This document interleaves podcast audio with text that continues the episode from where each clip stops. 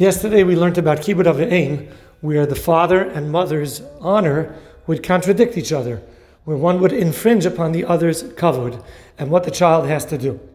Today we speak about the halakha of a parent who asks his child to do something that is against the law. Whether a parent asks his child to transgress a mitzvah de'oraisa, a Torah law, or if he asks his child to transgress a mitzvah drabanan, a rabbinic law, any law in the Torah or from the Rabbanan may not be overridden by a father or mother's request. They owe their honor, dignity, and respect first to God, and then they can make requests when they want something.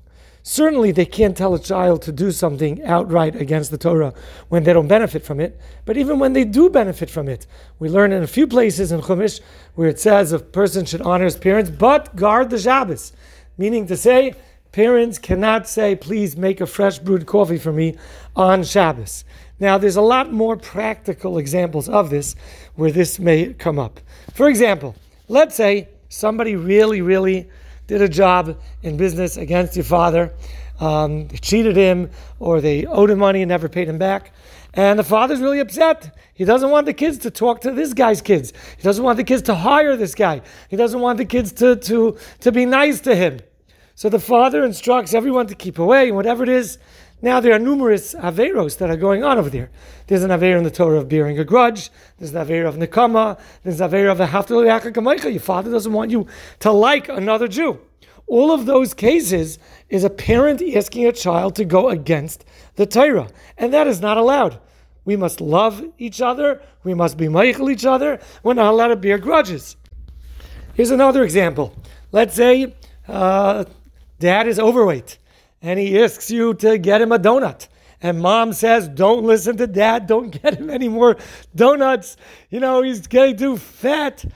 A mother cannot tell you, the son, the daughter, not to honor, respect, and care for the father. If he wants that donut, overweight or not, you have a mitzvah to go get him that donut. After a divorce, it's much more common and uh, much more unfortunate, where one side tells the kids not to respect the other side, unfortunately. And that again is against the halakha. The Torah requires that the children must respect both parents, and in a case of divorce, there is actually no priority of one parent over the other. The child may choose. So if a parent tells the child not to respect the other one, they may not listen to the first parent. That's called going against the Torah. Here's another example. Let's say parents are not so careful with certain minhagim there are certain Jewish customs that became chayva. They became incumbent and part of what we call our duties, things that we are chayiv to do. For example, in the Ashkenaz community, we don't have rice, kitnios, corn on Pesach. Well, let's say certain parents are not so 100% religious and they don't go for this whole thing. They want their kid, who's more religious, to have rice. Hey, our Sephardic neighbors are having rice. Our Sephardic neighbors are having corn. We're going to have rice and corn as well. Come join us. We're going to eat by our neighbors for Pesach, and you got to come along with us. Since for the Ashkenaz people it became a chayva, that minig became something that became instituted as part of the law. You may not transgress that minhag that became the law due to a parent's preference. However, minhagim that are not necessarily becoming law that is permitted for a parent to make a request for some reason. If it of course if it honors them and means something to them such as let's say a child wants to take upon himself to fast extra days beyond the regular th- things that we have.